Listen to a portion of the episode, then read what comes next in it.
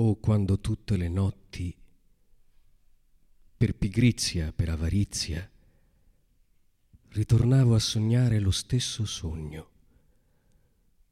Una strada color cenere piatta che scorre con andamento di fiume fra due muri più alti della statura di un uomo, poi si rompe, strapiomba sul vuoto.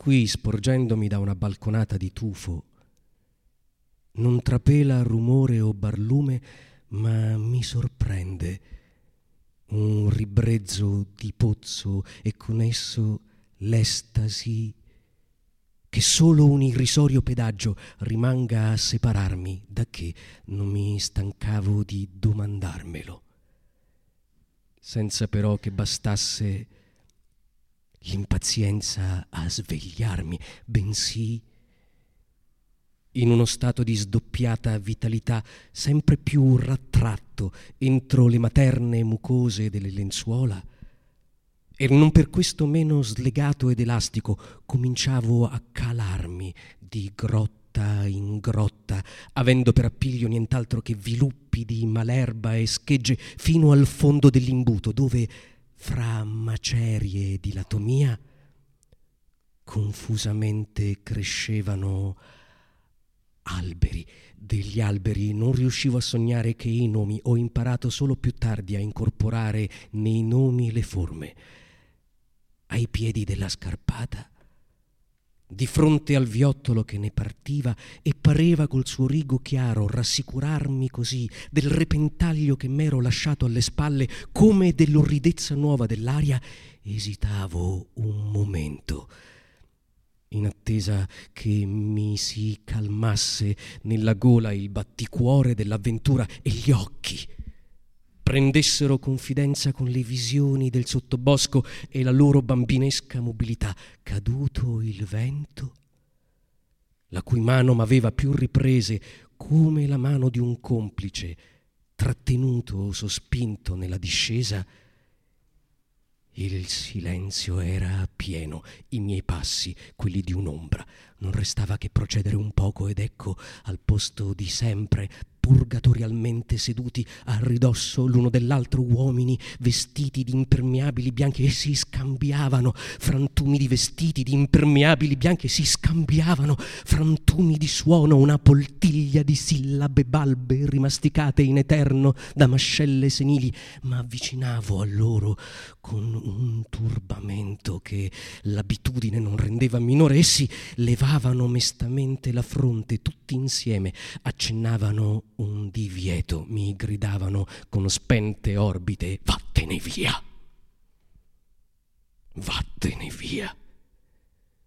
Non mi riusciva di obbedire, ma in ginocchio, a qualche metro di distanza, torcendomi le dita dietro la schiena, aspettavo che uno si muovesse, il più smunto, il più vecchio, una serpaia di rughe fra due lembi di bavero e semplicemente curvandomi a raccattare una pietra, rivelasse dietro di sé sulla soglia di un sottosuolo finora invisibile, botola di suggeritore o fenditura flegrea, la dissepolta rapida nuca di lei Euridice, Sesta Arduini o come diavolo si chiamava, fermati, gridavo, madre mia, ragazza colomba, mentre sentivo il tozzo polpastrello del sonno che mi suggellava le palpebre bruscamente detumefarsi, dissiparsi in bolla di schiuma, in vischioso collirio di luce, soltanto in quell'istante.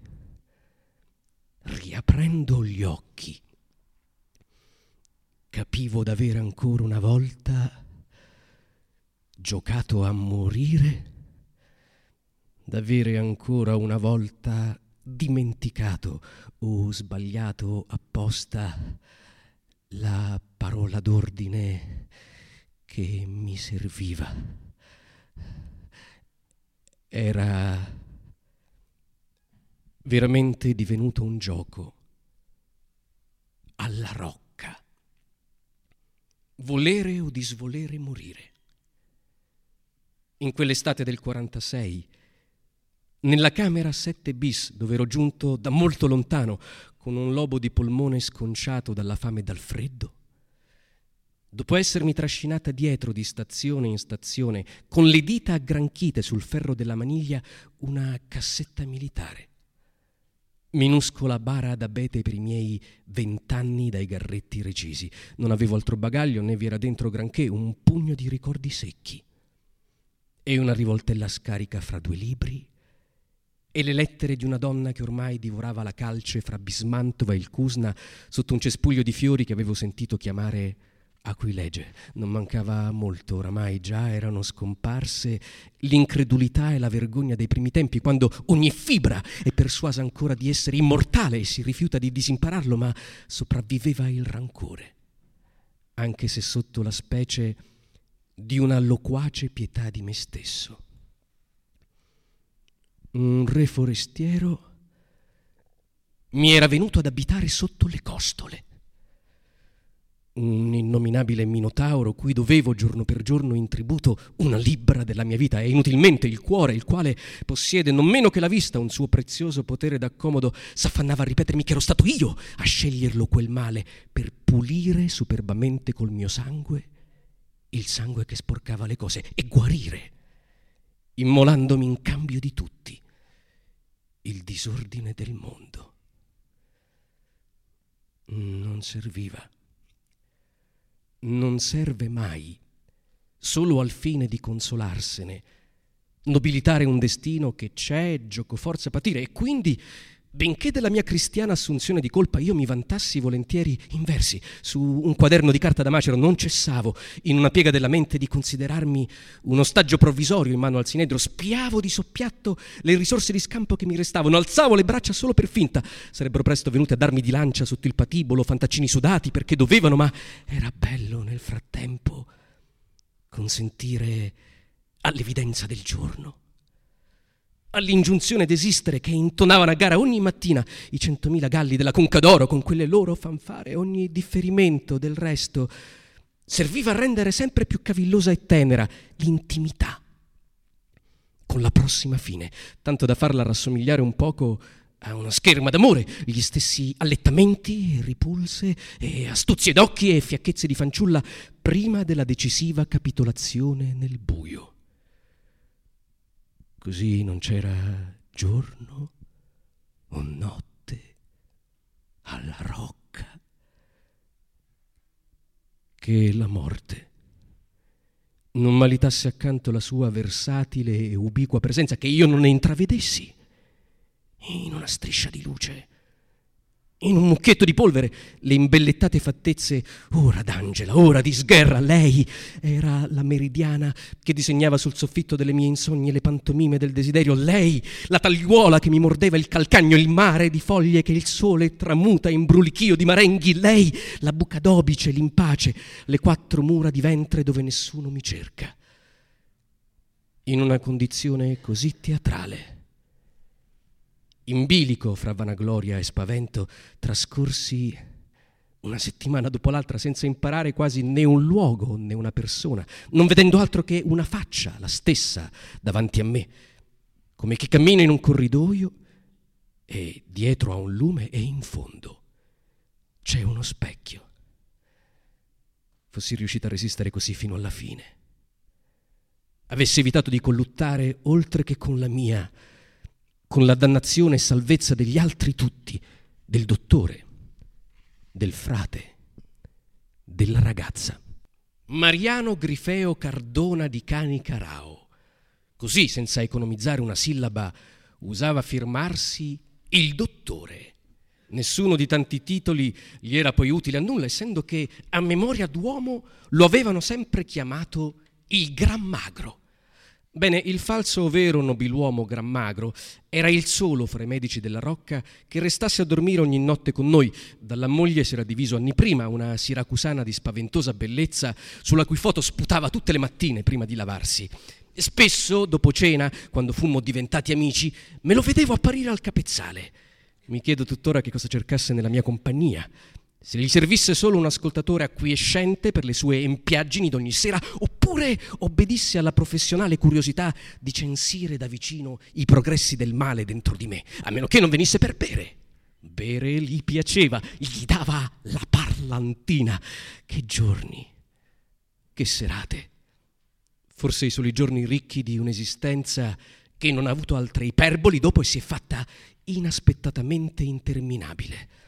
Il mio divertimento era provocarlo, per strappargli un'apostrofe delle sue, rivolta con voce di fumatore al suo diletto, sempiterno interlocutore nemico, il fabbricere del mondo, Dio Padre, o chi si spaccia per lui. Esiste, esiste, non c'è colpa senza colpevole, che gaffer, che cavadenti, che schiappa di garzone e di mago. Guarda, guarda l'universo, guarda che merda. Pussa via, pussa via, altissimo. Hai letto la storia dello scacchista che non perde mai e sta nascosto dentro una macchina? Ecco, a volte mi pare che qualcuno giochi con me alla stessa maniera, con occhi che scintillano dietro un morione di ferro. Lo aduli, Forse noi, dico la Terra, Cassiopea, Alfa Tauri, quella stella cadente, tutti gli altri corpi astri che vedi e non vedi, tutti noi, zodiaci e nature, siamo solo miliardi di calcoli nel rene d'un corpacciuto animale, la sua colica senza fine, i quagli petrosi del suo difficoltoso e smisurato emuntorio, e galleggiamo così nell'etere piscio che si impantana per tutti i meati e lo fa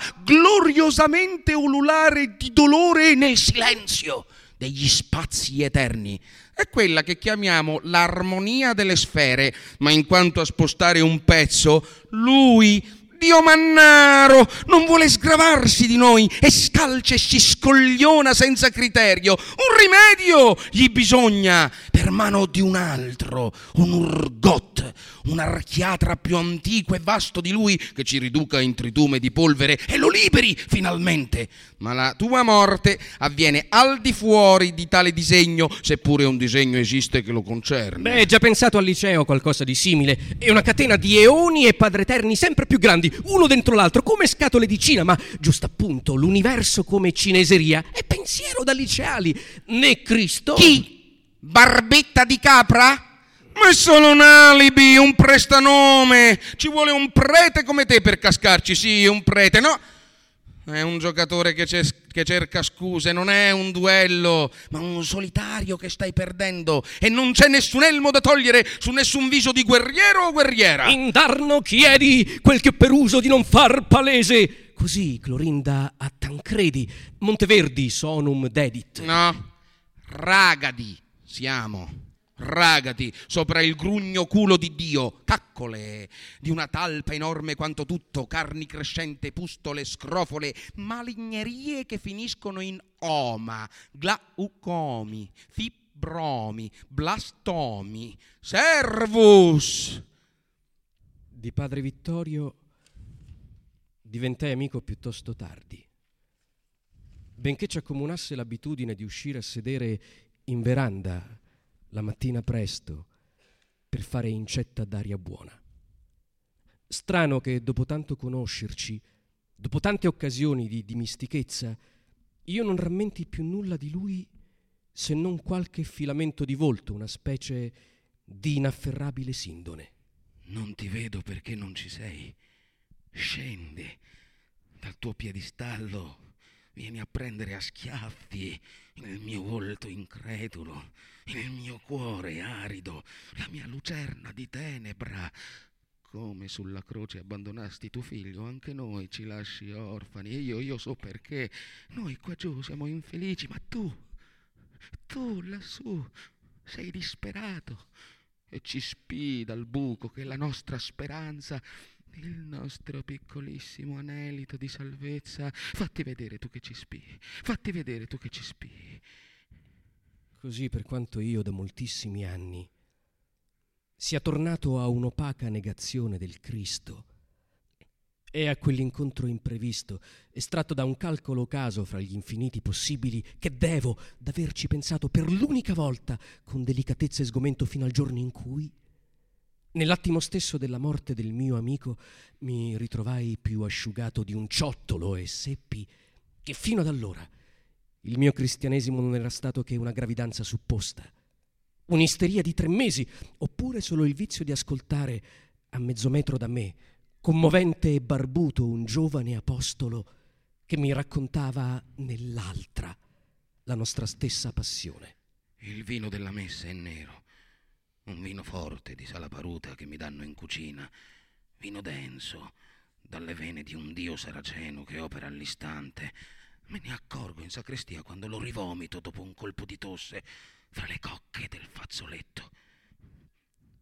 Fratello, fu padre Vittorio per me durante tutto il tempo in cui insieme lottammo, vincendo, perdendo entrambi un poco, lui a persuadermi della rivelazione, io a inquinare come potevo, quando l'una, quando l'altra delle sue certezze. Il mio cuore, come non mi somiglia più, di un altro ora, di una persona tragica in cui non so riconoscermi, che ha usurpato i miei ricordi e alla cui invasione piangendo dico no!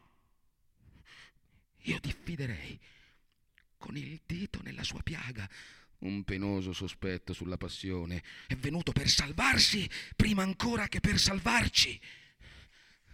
Il peccato, inventato dagli uomini per meritare la pena di vivere, per non essere castigati senza perché, con la mano sull'interruttore, di notte nella mia stanza, gioco al Fiat Lux, gioco a essere Dio Spengo e riaccendo, spengo, riaccendo, spengo, riaccendo, spengo, riaccendo. Infine la lampadina quietamente si fulmina. Fu un duello di ciechi, mi accorgo ora. Di spadaccini ciechi che si inseguono, si cercano impunemente, confendenti all'impazzata sulle tavole del palcoscenico, e accorgendosi alla fine di non essersi scambiati i colpi, ma solo contagi. Un contagio avvenne appunto fra noi. Nel tempo stesso in cui io andavo accogliendo il fuoco delle sue speranze, il mio dubbio, sciogliendosi da me, andava insinuandosi nella densità del suo corpo la sacrestia oscura di una chiesa dove aleggiavano alla ricerca di una felicità insperata dopo la vita un coro di angeli stonati. Oppure Lucciardone, Monte Athos, la fortezza della Roccella, a quante clausure, e solitudini mi piaceva paragonare il nostro stato alla rocca. Ne mi scordavo il castello di Atlante, cioè un luogo di visioni destinate a non durare. Una di queste visioni fu Marta. Accadde il giorno di Santa Rosalia. C'era rivista di gala nel ricreatorio del Lazzaretto, tutto un programma a sorpresa con attori e attrici dei nostri. Regista unico, trova robe e butta fuori il Gran Magro. Costui, difatti, lo avevo scoperto subito dopo il mio arrivo, non era solo in quel luogo il molto potente pontefice dal cui labbro di lepre, dal cui pugno scetrato di stetoscopio ci toccava aspettare ogni mattina la cresima o il viatico, bensì, nelle ricorrenze dell'anno, il procuratore di collettive letizie, luminarie, quadri animati, presepi, misteri buffi. Lo spettacolo era già cominciato quando entrai finalmente dopo aver brancicato alla cieca in cerca della cesura fra le tende di velluto cremisi che pendevano dalla soprapporta come i paramenti di un catafalco. Dunque si, si siede a guardare questo spettacolo e entra Marta, danza, ma non riesce a finire la sua danza perché il verme della morte che, sta consumando, che la sta consumando, no, non glielo consente. Tuttavia se ne innamora perdutamente il protagonista, se ne innamora e allora i giorni successivi eh, non fa altro che chiedere, domandare, vuole sapere chi è la Marta che danzava e allora tutti gli raccontano un po' la, la storia, gli dicono che è arrivata eh, con i capelli a zero perché probabilmente è stata collab- collaborazionista. Insomma, gli raccontano una storia molto drammatica. Eh, ma lui la vuole vedere, la vuole incontrare. E allora la invita ed escono, Marta, il protagonista, escono. La prima volta per Palermo. E poi escono un'altra volta e Marta, e Marta gli racconta un po' qual è stata la sua vita. Danzava, sì, danzava alla scala, poi l'amore per un capitano tedesco eh, la costringe in qualche modo a, ad una vita eh, di, di, di, di, scappata, si nasconde perché è stato con questo capitano fino alla morte, lo vede, lo vede morire fucilato. E poi si nasconde, si nasconde perché la stanno cercando, la trovano e allora, e allora subisce eh, l'onta eh, di, essere messa a dito perché ha collaborato, ma ha collaborato con i tedeschi, ma in realtà ha solo vissuto un amore. Glielo racconta al protagonista. E poi in un'altra uscita eh, eh, Marta si offre al protagonista, stanno insieme, fino a quando però, fino a quando, eh, chissà perché, non lo vuole più vedere. Passano giorni e giorni e, e, e si strugge di questo di questa passione, di questo, di questo, anche di questo desiderio. E, e però Marta, nel sanatorio, prima che il protagonista arrivasse, si suppone, non lo sappiamo, forse sì, ma probabilmente sì, aveva anche una piccola storia o, o comunque il Gran Magro aveva un certo interesse per, per Marta. E, e dunque ecco il motivo forse della, dell'assenza dopo, tanta, dopo, questa piccola passione eh, di Marta verso il protagonista, eh, ecco il motivo della sua assenza. O forse perché voleva in qualche modo lentamente annullarsi, non voleva mostrare la sua decadenza.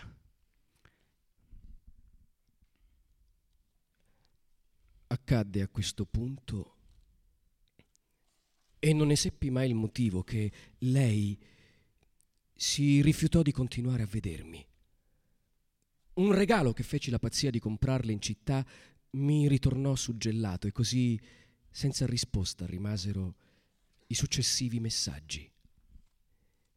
Io in quelle settimane ero preda di un'eccitazione diversa. Se n'era andata senza preavviso la febbre e mi sentivo stranamente rifiorire, benché il gran magro, ogni volta che mi vedesse, mi batteva con le nocche sul torace e facesse una smorfia perversa al solo scopo di spaventarmi, da quando, dopo la sera della recita, aveva smesso ogni premura verso di me, cercava come poteva di farmi del male con ritorsioni, dispetti, che mi restavano inesplicabili. Oh, disgraziato Giufà, rinsavisci ormai se una cosa è perduta non stare a sperare che torni, giorni belli ne avesti e si suppone anche notti. Ora lei più non vuole, tu fa lo stesso, Giufà, sta sulle tue, non vivere infelice, basta, lasciala in pace, che se mi spazientisco sono guai per te e per il tuo culo.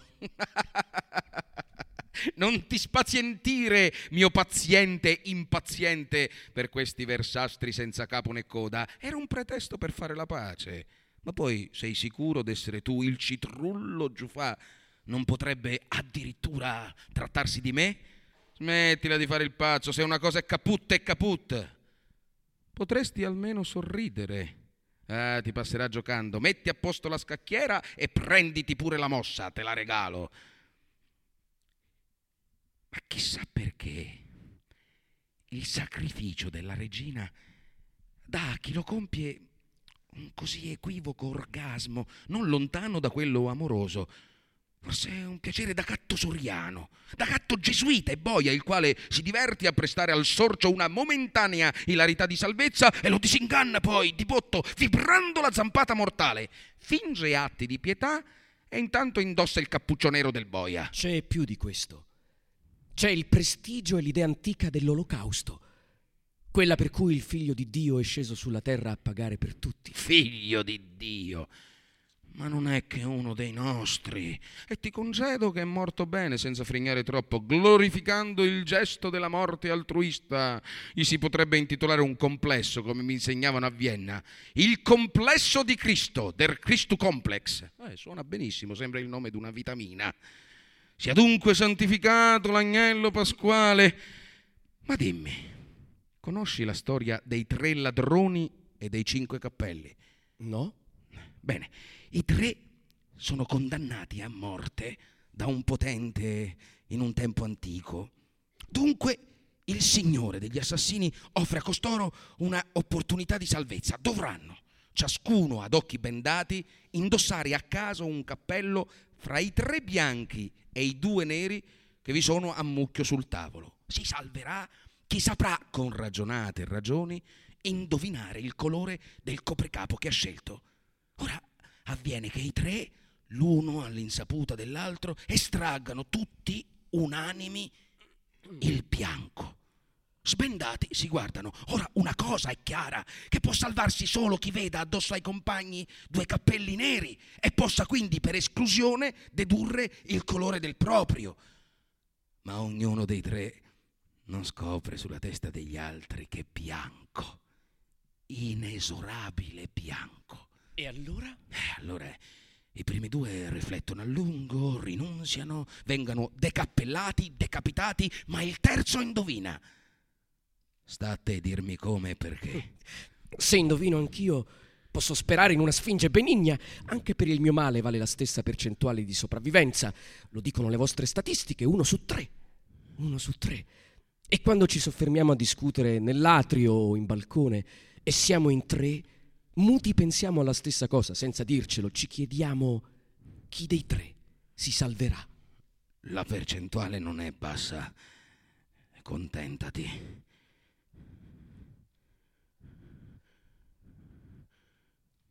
Ti ho svegliato. Eh, scusami, credevo tu stessi male. Sto male, sto male. Sto male. Una cirrosi. Morirò prima di te. Ragazzo, qui c'è l'unica vera storia di Marta.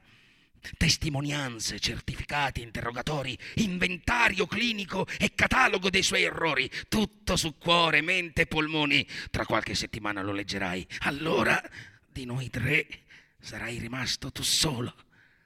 Guarirai, guarirai, sì, ti salverai, ti salverai. Intendimi le probabilità per i tre non sono pari, anzi, per i primi due sono uguali a zero. Tuttavia, è la loro sconfitta e morte che garantisce al terzo di trovare la chiave, per cui viene da chiedersi, ma essi se ne rendono conto?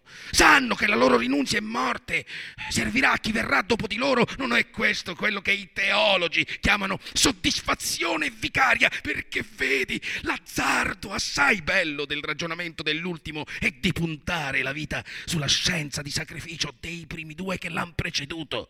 Te lo ripeto, è la morte dei primi che aiuta il terzo a salvarsi, è chiaro? No, non è chiaro affatto. Supponi. Supponi di essere rimasto da solo col tuo cappello in testa dal colore che non sai e le due teste mozze in bianco ai tuoi piedi. Ma prova a chiederti che mai sarebbe successo se il tuo cappello fosse stato nero. Mettiti nei panni degli altri, pensa con il loro cervello. Se il mio cappello fosse stato nero, ebbene il secondo si sarebbe salvato. si sarebbe salvato. Avrebbe capito d'avere in capo un cappello bianco, di non poterlo avere che bianco, poiché se anche lui, come te, avesse avuto in testa un cappello nero, il primo... Giusto, il primo, vedendo due neri, Come vedi, ogni enigma ha il suo specchio e in ogni trinità c'è una coppia di martiri e uno sciacallo che campa su di loro. Sei tu, sei tu, puoi rivestirti. Non era per te la terza croce piantata sul Golgota della rocca.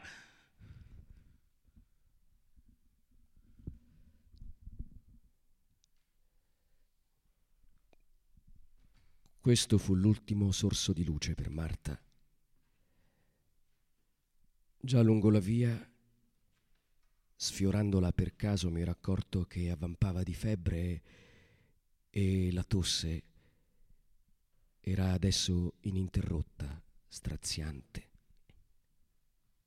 Volevo arrivare dove più fittamente si susseguivano i luoghi di villeggiatura e maggiori apparivano le possibilità di soccorso.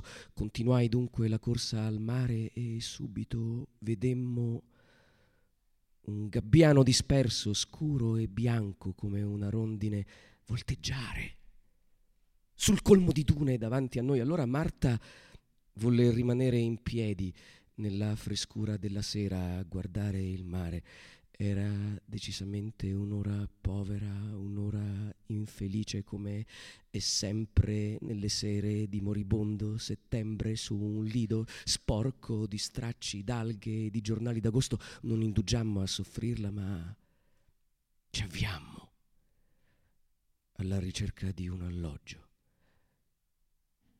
Marta s'era stretta dentro uno scialle e camminava con sforzo appesa al mio braccio, lamentandosi a bassa voce. Apparve un alberghetto spopolato ormai d'avventori.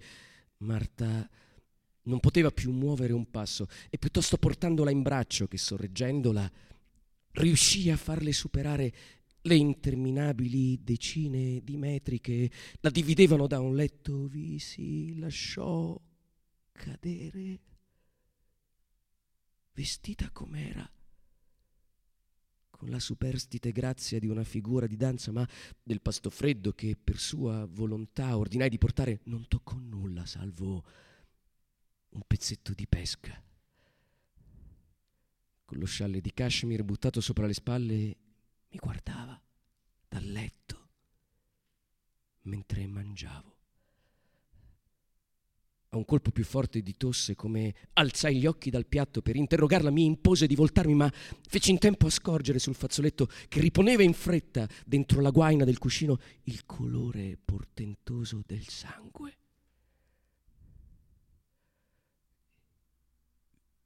Vi fu allora silenzio nella stanza come in un luogo in cui non c'è più nessuno. Mi levai, accorsi accanto a lei, non sapevo che fare. Era chiaro dai suoi occhi atterriti, dalla plumbea tinta del viso, che qualcosa era imminente, stava bussando dietro un muro, una paratia sottile resisteva ancora, ma non c'era speranza che non cedesse da un momento all'altro. Intanto l'affanno cresceva, gli sputi sanguinosi si facevano più ricchi e frequenti, in che mi trovai a reggerle il capo mentre lei si sentiva salire alle labbra un irrefrenabile zampillo di rossa schiuma di morte. Un sangue immenso le irruppe dal petto e alla gola lenzuola, enfatico, esclamativo: Marta, aiutami. Marta, aiutami, gridavo, gridavo, gridavo, gridavo, senza senso. Quando tornai a guardarla, era morta e mi venne da cercare dove fosse il coltello, tanti erano attorno a lei i segni di una selvaggia macelleria era morta, questo era ora il suo stato naturale e pacifico, morta come se non fosse mai stata altro, morta di botto, impietrita, uccisa e neutra. Una cosa era diventata una cosa.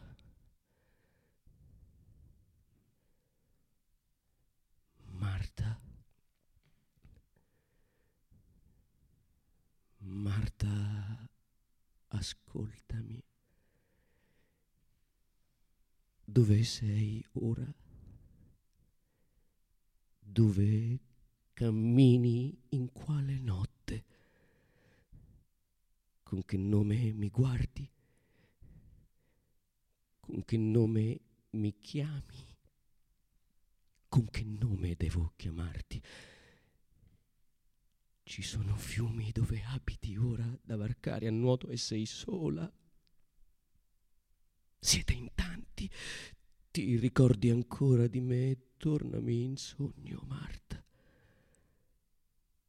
Anche se l'aria duole sotto i tuoi piedi scalzi e non trovi labbra per dirmi le parole che vuoi, guarda come mi lasci, guardami. Guarda come mi lasci. Una guasta semenza, una sconsacrata sostanza, un pugno di terra su cui casca la pioggia. Grazie.